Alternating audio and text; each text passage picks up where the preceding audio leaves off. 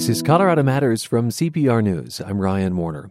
A piece of marijuana infused candy made him do it. That's been the claim from the start about why a Denver man killed his wife four years ago.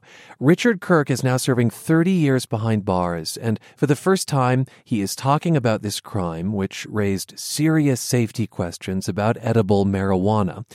Reporter Lori Jane Gliha investigated the case and these broader safety questions for Rocky Mountain PBS, and welcome to the program. Thank you for having me. You reported on this murder when it happened in 2014, and you had reached out to Richard Kirk repeatedly since then. I think it's fair to say his claims about why he killed his wife came as a shock to the community and were met with lots of skepticism. Is that what moved you to try to talk with him?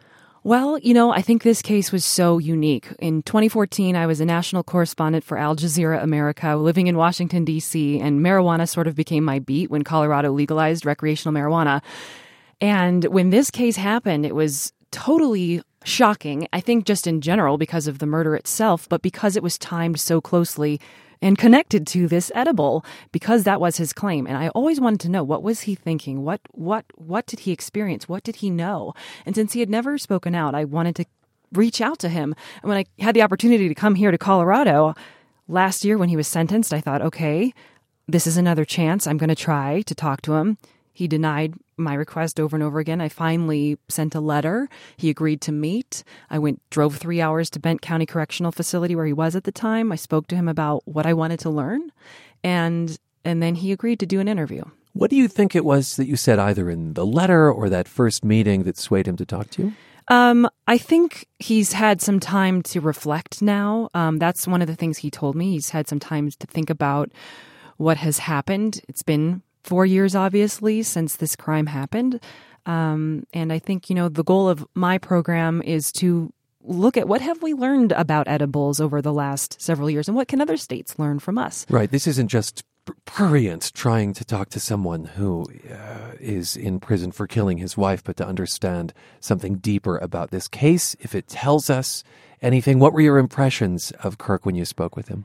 It was really interesting. The first time I had seen him was on a mugshot, and he looked really uh, intimidating and strong and tough. And when I went to the prison, he was standing in this room. I didn't realize it was him at first. And, you know, he was more timid than I thought. He didn't look confident and tough like he did in this mugshot I had seen. Um, and he was really preoccupied with wanting to show me pictures of his family. He pulled out a book. Um, Including his wife? Yeah, he wanted to, he felt like the only way that the public knew him or that I had gotten to know him was through the media reports, which was true. And he felt like it was important to show I still care about my family and that these are other things about me beyond just this crime. And this larger project, I'll underscore, was really about getting perspective into his claims whether or not ingesting marijuana can, in some cases, lead to violence. I understand that even today, Colorado continues to evaluate and update marijuana regulations, edible regulations. Yeah, even this week, there was a press release that was put out by the state talking about uh, always kind of improving, enhancing some of the new regulations. And even this summer, they developed another work group to look at all the different ways that can help make sure we're constantly improving, making sure this is the safest, healthiest way for people to consume what is now available. And I know that early on there were all kinds of discussions and regulations about how to package edibles in particular, how to label them to mm-hmm. distinguish them from other types of food. Uh, so thank you, Lori Jane, for giving us this preview. Thank Appreciate you. It. Thank you for having me. And uh, your interview with Richard Kirk, the research his crime has prompted, uh, and how Colorado regulates edibles is in a podcast from Rocky Mountain PBS, which we're going to share today on Colorado Matters. So here again is Lori Jane Gliha and reporter Lee Patterson with Insight. It's the investigative podcast from Rocky Mountain PBS. This is a story about something horrific that happened in Denver four years ago.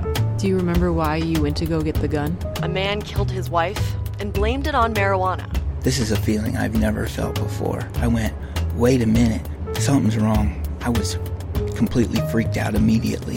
It left Coloradans wondering what can go wrong if you eat a marijuana edible? They're seeing things, they're hearing things, they're actually very, very afraid, and they're very, very nervous and paranoid. In this podcast, we'll hear the killer's side of the story from prison for the first time in an exclusive interview with Rocky Mountain PBS. We'll explore what we've learned about marijuana edibles since then and how Colorado's regulations have evolved. Colorado was the first mover on this issue. As a result, I think other states can benefit from our experiences. Some of what you'll hear in this podcast is disturbing and might not be appropriate for small kids.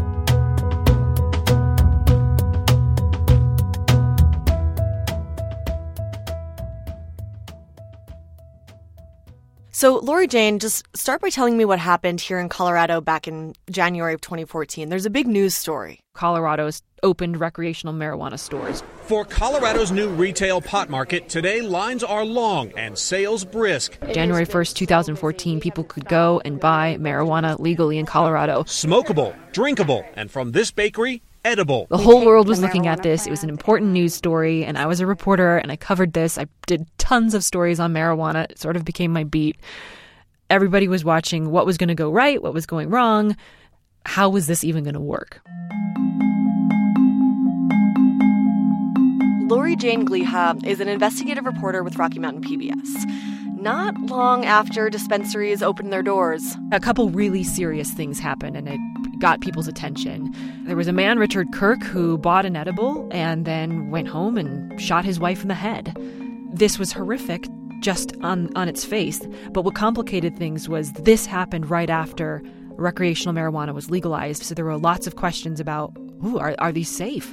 Um, and I really wanted to know what was going on. What happened to this guy? Was it something that in that edible that made him do this? Or was this a murder that was going to happen anyway? From the beginning, his defense was that the edible made him do it. And I wanted to know was that actually possible? Could his story be true? I wanted to go ask the experts. I wanted to find out what research had been done. On top of that, Colorado has come a long way. It has been four years. So, what has Colorado done to address this, to prevent incidents like this from happening? And what can other states learn from Colorado? It's a blazing hot day.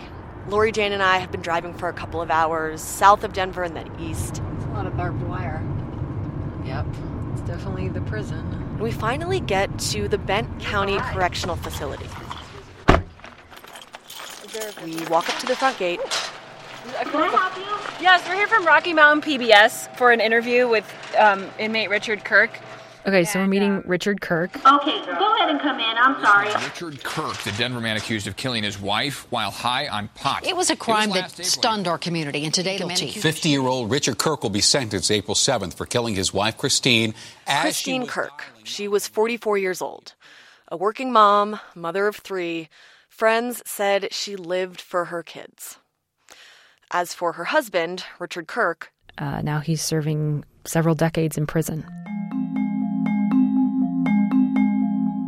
All right, so we walk down a long hallway. It's a cinder block hallway. There are fluorescent lights, and we go into um, a, a visiting room and Richard Kirk is sitting there all by himself. And I had seen his picture, you know, in the mugshot where he looked strong and intimidating and tough and and I see this guy there and he didn't look any of those things. He had this goatee that was growing down off his chin. He looked a lot thinner or smaller than his picture.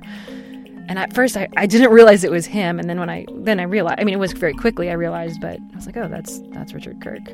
He was just a regular guy. Just a regular guy. But what happened back in 2014 was anything but regular. So let's start by going back to that point in time, back to 2014.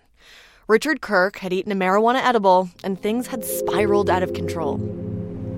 Do you remember why you went to go get the gun? I remember sitting on the couch, and Chris was in the living room talking on the phone over away from us. Andrew had come in there. Andrew, his youngest son. For some reason, I was, I was asking him about numbers. I, I think I was trying to get back to who I am. I think that I was trying to remember stuff of who I was before I was feeling the way that I was feeling. I was terrified finally I said, Andrew, what is our address? What is our address? And he said, Daddy, I don't, I can't remember. He said, Dad, why are you asking me?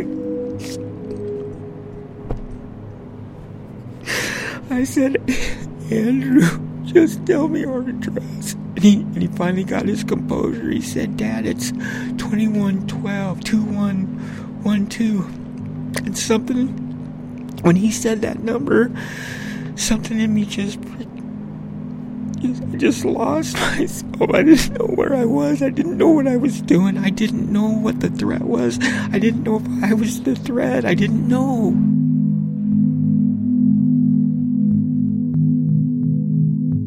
Fast forward to the day we drive down to interview Richard Kirk at the prison. He's now been locked up for years.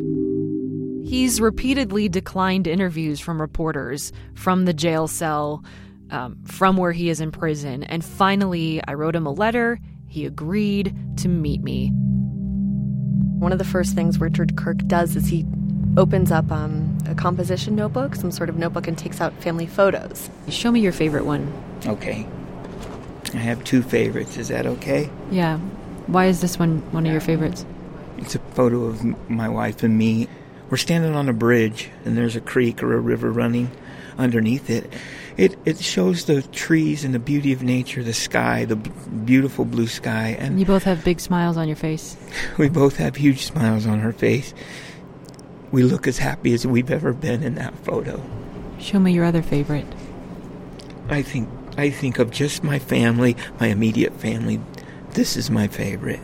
So it's got you with your arm around Chris. Yes. Your three boys with giant smiles. Where are you in this picture? We're at a Denver Nuggets game. We did things together like that all the time. My boys always say, Dad, because we would get promo tickets from work and stuff sometimes. When are you going to get some more tickets? It's ab season.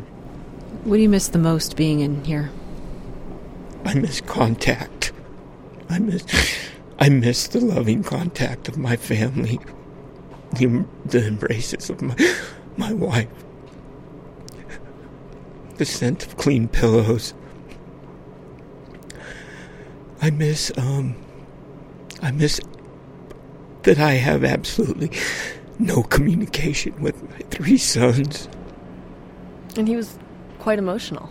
Yeah, I mean, sobbing at times. I felt like he was bawling when he was talking about his family and feeling bad about what he did. Physically, I could see him like pulling at his skin, like grabbing it, like yeah, kneading his skin. Yeah, it was just sort of he was having a, a, um, like a physical reaction to some of the questions I was asking and some of the things that he was recounting. The interview at the prison lasts for two and a half hours. Richard Kirk explains what happened leading up to the night he killed his wife in a lot of detail. So, just to summarize some of it, Richard Kirk had been struggling with pain pills for years. He says he had been taking Vicodin for back pain, and he was eventually diagnosed with severe arthritis in his back. He became addicted, he tried to quit on and off, and then in the spring of 2014, Richard Kirk says he became kind of interested in marijuana for pain management. So one day he's out picking up milk, driving home. got in the truck, started driving home north on Colorado Boulevard, coming home with the milks. I see out of the corner of my eye where there's a store, a, a, a medical marijuana store that's been established that I've really never even noticed before. But this time, as I drove by, it had a banner flapping in the wind, and I noticed it said recreational marijuana. And I turned, I made a U-turn, and I went, and I went to that um, medical slash recreational marijuana store. Richard Kirk says he doesn't have a medical marijuana card you need a doctor's stamp of approval in order to get one of these state issued cards, and he just doesn't want to be in the state system. So Richard Kirk goes into the recreational side of the store. I went in, started talking to the guy. He was a younger guy. He had like kind of spikes through his ears. I was like, this doesn't feel right. But he seemed knowledgeable, way more knowledgeable than I was. I didn't want to smoke. I didn't want to smell like smoke was on me. So I wasn't even considering anything to buy that was uh, a smoke. I, I, wanted to try an edible. And I was leaning towards an edible, I should say. I, or and he suggested, he said, "Well, this is for you. If you got kids and you don't want to just be lethargic, then this would work better for you. An edible, an orange ginger flavored candy with 100 milligrams of THC. That's the stuff in marijuana that makes you high. Now, there's no record of the conversation between Richard Kirk and the person at the dispensary who helped him. But Richard Kirk says he was told to eat about a quarter of the 100 milligram candy he bought. So I pulled in the driveway, and right when I pulled in the driveway, that's when I opened it and I looked at it and I go, okay, a quarter. I marked it with my fingernail what I thought was a quarter, and I bit it off from the piece. Tasted good, tastes like orange ginger snap, but it had a little bit of a marijuana taste to it. Not much, but as I chewed it, I kind of tasted it more. When it went away, it really melted pretty quickly, and, and I swallowed it. I wasn't feeling anything. I wasn't feeling high. I wasn't feeling like uh, what normal effects that I thought you would get from eating marijuana or sm- from smoking marijuana. From what I remember smoking it, you take a puff, and in about four seconds, you kind of go, wow. I feel that I'm good. I don't want any more. You know, you, you could regulate it. You knew about it. This had nothing like that. So he waits a while and then bites off a bit more. And as I was putting it into my mouth and I was chewing it a little bit, I all of a sudden, almost instantaneously, just felt like this is a feeling I've never felt before. And as I started to swallow it, I went, wait a minute, something's wrong to myself. I said, that other stuff is starting to work, and I don't know it's not working the way I want it, I was completely freaked out immediately. Something that strikes me in his retelling so far is that this story isn't so unusual. There are a lot of stories about someone eating an edible, not feeling anything, so they eat more and then they freak out and just have an all around bad experience. There's a story about the New York Times reporter. She came to Denver to do a piece on marijuana. She ate an edible and ended up in her hotel room in the fetal position for eight hours. But Richard Kirk's freak out quickly gets worse, and then his story takes a serious turn. It's not a feeling that I've ever had before. It was like I was in a different place. It was and I'm laying there, and it's just all seems so surreal to me what they're doing. And Chris came down and said, "Come on, Richard, come out of there. You're scaring the boys." I'm like, but then I'm laying on the floor I feel cold like I'm on concrete, and I feel like people are stomping boots on me. I remember, I remember being out on our deck. I remember jumping through my youngest son's window, trying to go through the screen when there's a door right outside. I was standing there thinking, what am I doing out here? Why am I out here? I'm all alone out here. I remember her going, Richard, why are you out there? How come you went out this way? What are you doing? And I, and I instead of, I, I Do you remember why you went to go get the gun? All I remember is being in the bedroom, me fumbling with the safe, getting the gun out, getting the gun out of the safe, going back towards the living room. I remember all that. During this whole thing, Christine Kirk is on the phone with 911 pleading for help. During that 13 minute call, she says that her husband is hallucinating and that he's asking her to get the gun and to shoot him and I tr- I've tried ever since. But I cannot remember anything that happened after I entered the living room. I can't remember. I can't remember if I if Chris came to me or if I went to her. I don't know how it happened. I still have absolutely no recollection of what happened. What happens in the end is that Richard Kirk gets the gun out of the safe and shoots his wife in the head. He murders her with their three young sons at home. This is how Richard Kirk remembers and portrays the events a family man who just completely lost control after eating an edible. Lori Jane, Christine Kirk's family didn't want to do a recorded interview, but tell me a little bit about what you've learned about other versions or other sides of Richard Kirk. So, what came up a lot is that he has a short temper or a short fuse, um, that he often has to be right. He can't. You can. He, you can never win an argument with him or have a constructive co- argument. Some people referred to him as a bully. They, they had financial problems in their marriage. There was also reports that Chris, his wife, had confided in a coworker that maybe she was going to leave him, that maybe she wasn't in love with him anymore, and that was looking forward to possibly having a divorce. Things weren't the best in their marriage before Chris was killed. It was rocky. It was rocky. Lori Jane confronted Richard Kirk about a lot of this the short temper, the rocky marriage, and he said, yeah, a lot of that was true. But he still blamed his actions on the edible. How much do you think the marijuana edible impacted your decision to kill your wife? There's no, there is absolutely no other situation that I can think of where I would do that.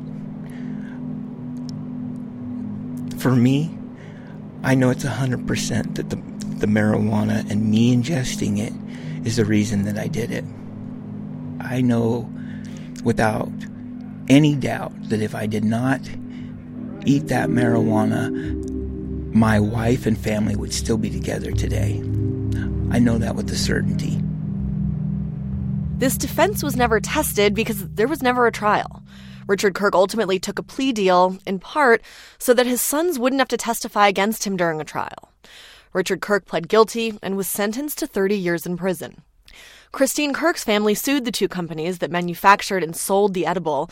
Both companies eventually settled with the family, but publicly rejected any responsibility for Richard Kirk's actions.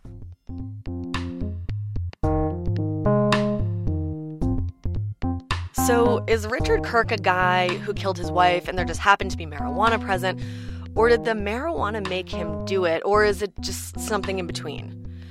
Lori Jane, tell me a little bit about what you wanted to know. We wanted to know if what he said, that the edible made him do it, was actually a possibility. So we wanted to look at what research has been done since this incident happened that might help open the door and shed some light on these issues. Could an edible impact somebody's brain that intensely that they would do something this violent? Data and information on the public health impacts of marijuana is an emerging body of research. That's partially because legal marijuana just hasn't been around for very long. Colorado voted to legalize recreational marijuana in 2012 and open pot shops in January of 2014. And then there's this. At the federal level, marijuana is illegal, so there isn't much funding for research. In fact, the federal government classifies marijuana as a Schedule 1 drug, meaning it has no medical use and has a high potential for abuse. Other drugs like heroin, LSD, and ecstasy are all in this category. Here in Colorado, the state is working on trying to understand these public health impacts. Since 2015, the state's public health department has put $9 million towards studies related to medical marijuana and a little over 2 million towards studies related to the public health effects of recreational marijuana, including a new study examining the types of marijuana products associated with hospital visits. So we're going to go meet with Dr. Andrew Monte. He's an expert in emergency medicine and toxicology. Dr. Andrew Monte is working on that last study marijuana products associated with hospital visits. Lori Jane and I meet him in the emergency department at UC Health near Denver. Oh, Lori Jane. Lori, nice, to meet you. Yeah, yeah. Dr. Monte has done a lot of research related to marijuana related illnesses 10 studies over the past decade. And a couple of years ago, Richard Kirk's lawyers hired him to consult on the case regarding THC levels and the capacity of THC to cause hallucinations. Now, he's focusing on marijuana edibles with brand new data on how they factor into ER visits. First, a few big picture numbers from this study. So overall, um, we over the last five years, we've seen about 2,600 cannabis attributable visits in this emergency department. Around 500 visits a year. So really, what that boils down to is really one or two visits per day. Because people smoke too much or had a bad reaction to an edible or something like that. And that's not really many visits in the scheme of things. For example, this emergency department gets 100,000 visits per year. Dr. Monte says that the most common marijuana related problem people are having when they come in. Why people come into this emergency department actually is this cannabinoid hyperemesis syndrome. Cannabinoid hyperemesis syndrome, severe vomiting associated with heavy marijuana use. The second most common reason is psychiatric anxiety, panic attacks. We'll come back to that, but first, one of the key findings in Dr. Monte's new study is about what people smoked or ate that sent them to the hospital. Now, here's what's important to know.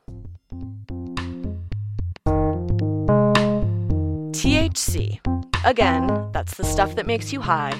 In Colorado, there's a lot more THC sold in flower form, so something like a joint, than in edible form. Yet, we're seeing about 268 times more edible visits when we control for the, the product sales of THC in flowers versus edibles. Meaning that although there's a lot more THC being sold in flower form, it's edibles that are sending people to the ER in an outsized way.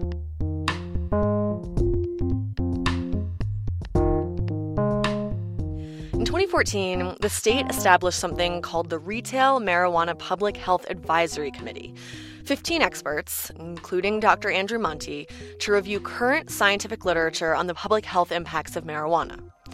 The most recent report recommends more studies, especially related to edibles, and more education. And it points out that much of the current public health research looks at an association, but doesn't prove that marijuana alone caused any particular health effect.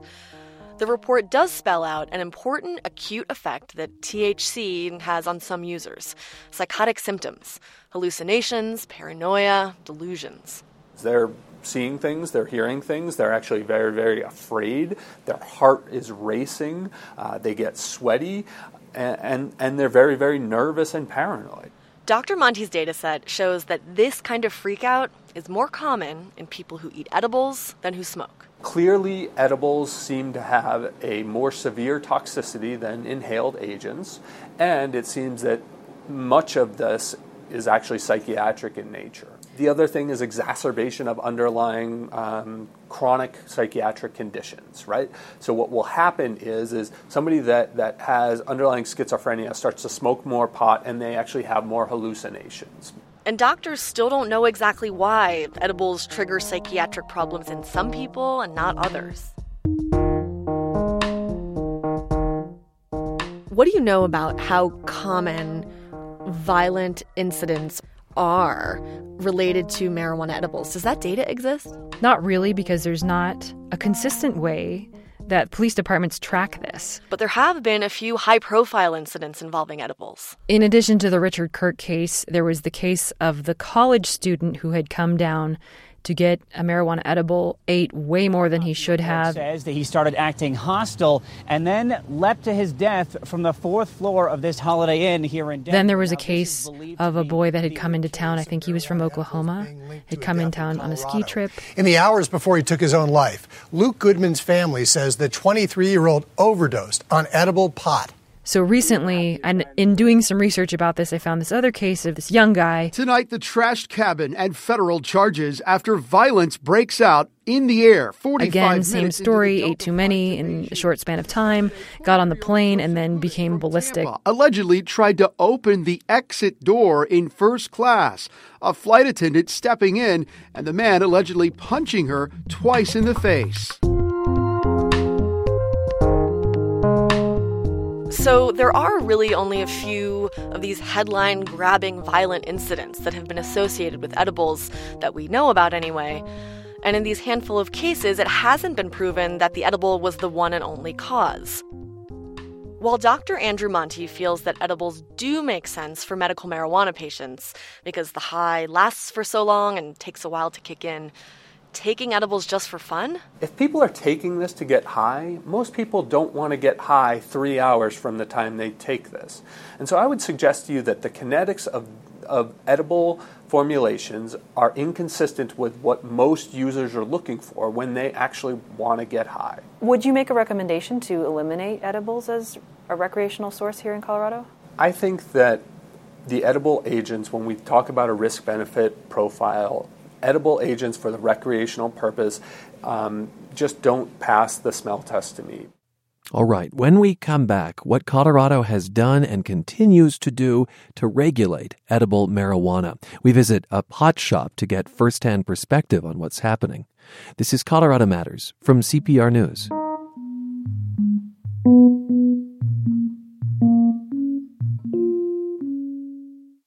The midterm elections have come and gone, and in Colorado, it was a blue avalanche, one so strong that you could wonder if this is even a purple state anymore.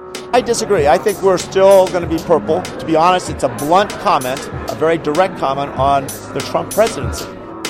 I'm Sam Brasch, and for this final week of our election series, Purplish, why Democrats dominated Colorado and what that says about the future of the state. Check it out wherever you get your podcasts.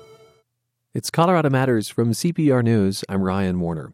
Richard Kirk of Denver claims he killed his wife, Chris, because he'd eaten a piece of marijuana infused candy.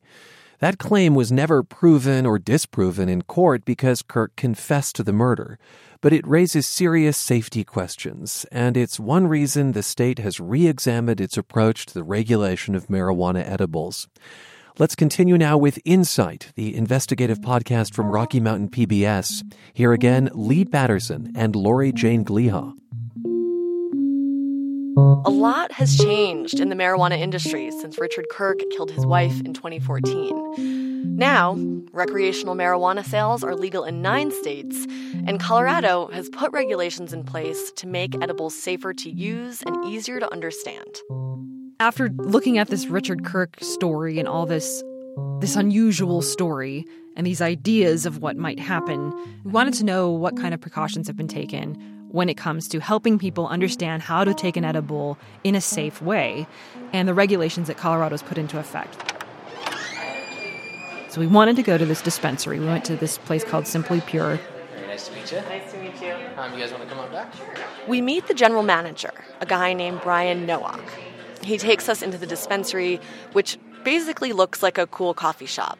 Gray walls, distressed wood, Edison bulbs, Brian Nowak pulls out a couple of different types of edibles, squares of chocolate. Um, you know, so each, each of those little squares represents a 10, 10, milligrams of THC. Correct. It's a state recommended dose. The rules on yep. dosing and packaging have been changing over the years. Brian Nowak also takes out a box of chocolate truffles, dark brown with swirls of shiny gold so. and deep pink. These are beautiful. Yeah, those truffles are definitely beautiful. He turns one over and they got the little THC logo stamped on the back of them. So it's very clear what those are. A diamond shape around the letters THC in all caps with an exclamation point, stamped on the plain side of the pretty candy. It was incredible to see how tiny an edible could be and still marked with a THC symbol. And this was a way to help make sure that people know what you're consuming is got THC in it. It's not just a regular brownie, it's not just a regular chocolate, because these edibles do look exactly like regular brownies, regular chocolates, regular whatever. This universal symbol rule, the rule that requires this THC stamp, was part of a bundle of marijuana regs that took effect in 2016. The word candy was no longer allowed on marijuana packaging, and labels could no longer include anything about health benefits. Now, there are all sorts of rules on the books rules about child-proof packaging, rules about which pesticides can be used in growing marijuana. And now, thanks to another new regulation put in place last year, you can't make edibles that look like kids' candy. Animals, fruits, cartoons, the kind of stuff that a kid might mistake for candy. When someone comes in and like wants to buy an edible, what do you say to them to make sure they understand how to consume it correctly? Well, first, I definitely start off by seeing if they have any past experiences, good or bad.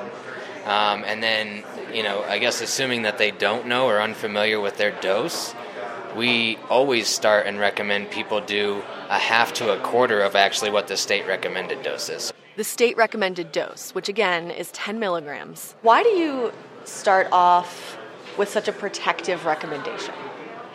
Because of the negative stigma, especially in regards to edibles and you know with with smoking or vaping, people are going to kind of feel or gauge um, that intoxication rather quickly. Um, whereas with an edible, you can definitely over ingest 10 times what you're going to need and not feel it for an hour, and then it's all going to come up and, and hit you. So, because of that, I like to make sure that people are just really really cautious because I don't want anybody to have a negative experience, um, especially somebody that is unfamiliar with cannabis.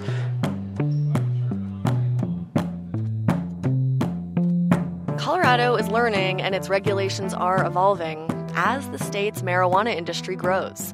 Since 2014, Colorado dispensaries have done more than $5 billion in marijuana sales, Last year, the state collected $250 million in taxes and fees. And according to new data from the state, 15% of adults in Colorado use marijuana, and more and more of them are drinking and eating cannabis products.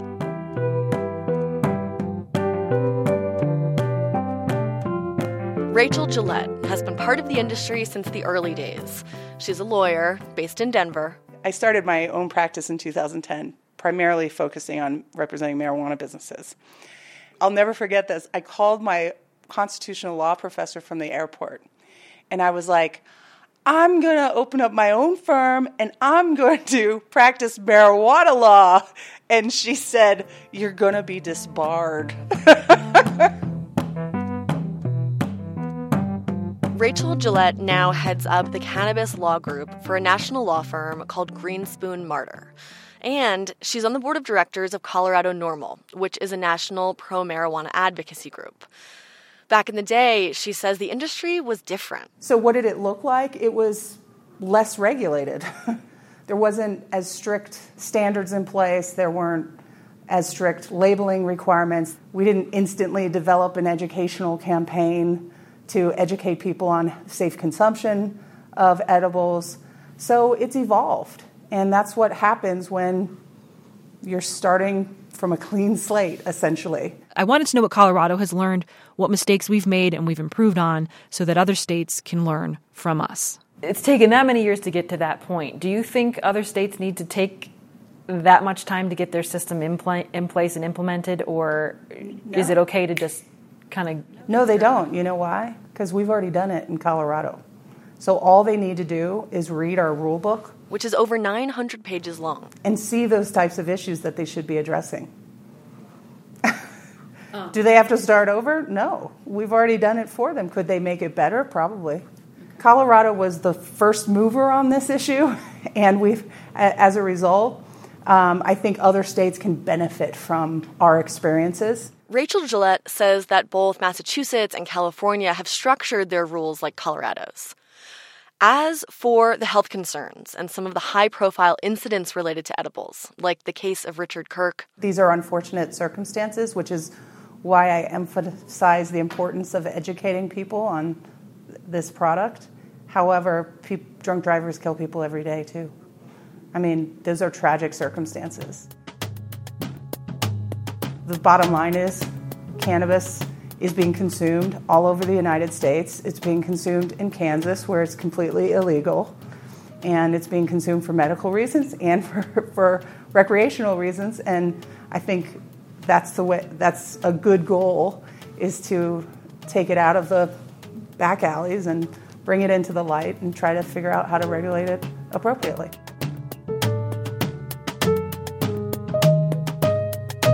Lori Jane, I, I want to go back to your interview with Richard Kirk briefly here to listen to something that he had to say about Colorado's regulations back in 2014.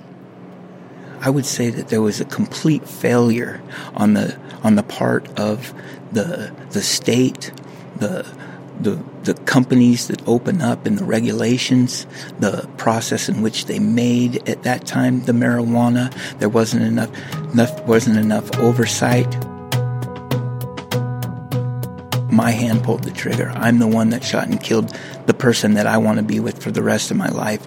I was able to do that in front of my three children, who I always vowed to protect and to, to, to, to, to watch over. I would say that the dangers are there. I would say that they're real. I would say that they're not made known as much as they should be right even right now. So Lori Jane, if we Consider all of the regulatory changes that have happened in Colorado since Richard Kirk killed his wife back in 2014. Would these rules have helped him back then? As in, if if he knew what we've learned since, could there have been a different outcome?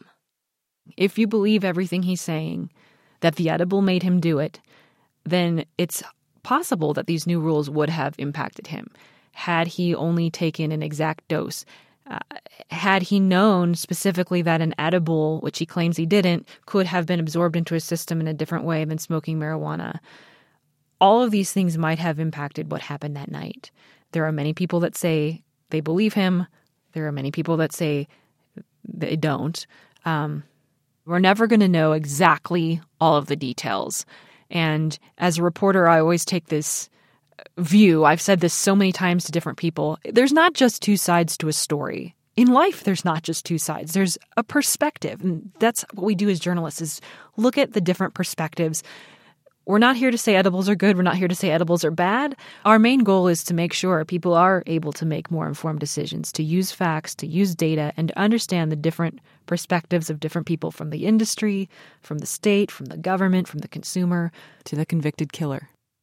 We've been listening to Insight. Reporter Lee Patterson worked in collaboration with Rocky Mountain PBS and investigative correspondent Lori Jane Gliha. We'll have links to Lori Jane's reporter's notebook about this story later today at CPR.org. The television version of the exclusive interview with Richard Kirk premieres tomorrow night on Rocky Mountain PBS.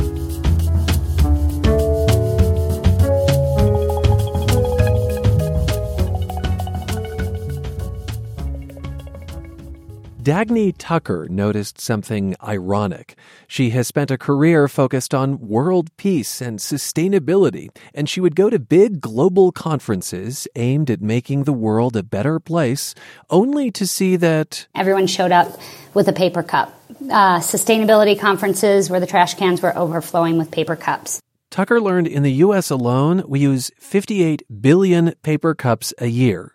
But so what? I mean, paper cups are recyclable. Paper cups technically could be recycled, but we don't have the facilities. They all are lined with a plastic, a thin plastic lining.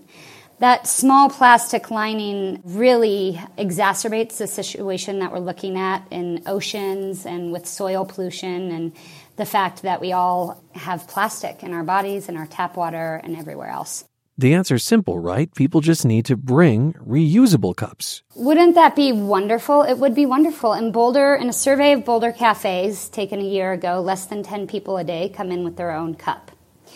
That's out of about a thousand customers a day. People are on the go, they're already carrying a lot of stuff, they're commuting. We know that people's cups get grimy, you forget about it, it's in the car, it gets hot, it's stinky. So Tucker has what she thinks is a solution. Her company, Vessel, is like a bike share for coffee cups, and it launches today in Boulder at four coffee shops around town. Essentially, we provide stainless steel cups to cafes for their customers to check out instead of taking a paper or plastic cup. It's free of charge. They leave with that cup and then they have five days to drop it off anywhere around town at one of our public drop kiosks or participating locations. Then the cups get washed and, of course, reused. The cafe saves money on disposable cups. Vessel captures some of that savings, and landfills get a little lighter. Customers have to register to take part with a form of payment, just in case they decide to hold on to the stainless steel cup permanently. We give very kind, friendly reminders that your precious vessel is due back. And if there's no response, no plea for forgiveness, then eventually it will be a $15 charge. That is Dagny Tucker, founder of Vessel, a sort of bike share for coffee cups, which launches today in Boulder. One more cup of coffee before I go to the valley below.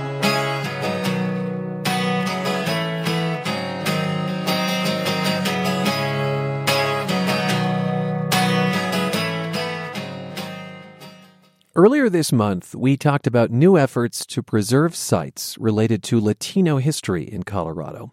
Our guest pointed out that at Denver's West High School, there's no marker for an important chapter of history. In 1969, students walked out of class. They were protesting what they saw as racist treatment by school staff. There were eventually clashes with police, tear gas, well, Maria Martinez Lopez is the assistant principal of West Early College. It's 6th through 12th grade located on the West High campus. Martinez Lopez says her father, Emanuel Martinez, was arrested in the 1969 blowout between Chicano students and police. Every year, she says, West Early College teaches students about what happened almost 50 years ago.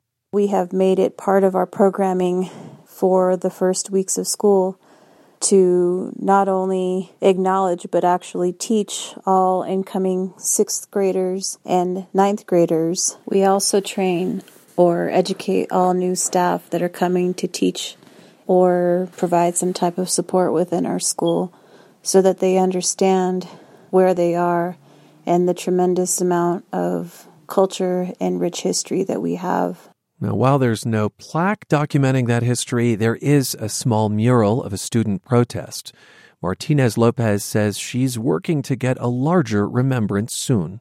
We're excited that this is going to be the 50th anniversary of the event and are pulling our small community together to commemorate the event with the surrounding artists of the West Side, to also include my father, Emanuel Martinez as somewhat of a, a commemoration and an acknowledgement of the work that was done. We always welcome your feedback and we often share it in loud and clear. You can find all the ways to get in touch with us at cpr.org slash connect. All right, we are taping our third annual Colorado Matters Holiday Extravaganza later this month on stage in front of a live audience. And this year we held a contest for a chance to perform in the program. We heard from lots of Colorado musicians and will announce the winner Friday. Until then, we are sharing some of our other favorite entries all this week. Here is the Silver Bells Flute Quartet with a performance of Have Yourself a Merry Little Christmas, arranged by Diana Link.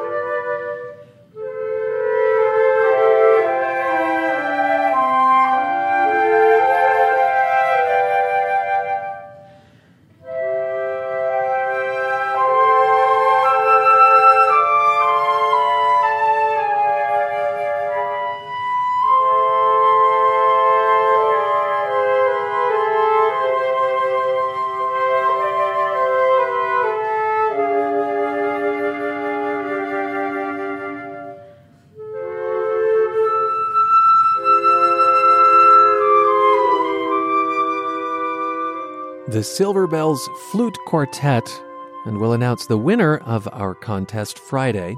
You can get tickets to the big event we tape November 28th at the Newman Center in Denver. Tickets are at CPR.org. I'd love to see you in the audience, and you can watch Radio in the Making. Again, CPR.org. I'm Ryan Warner. This is Colorado Matters from CPR News.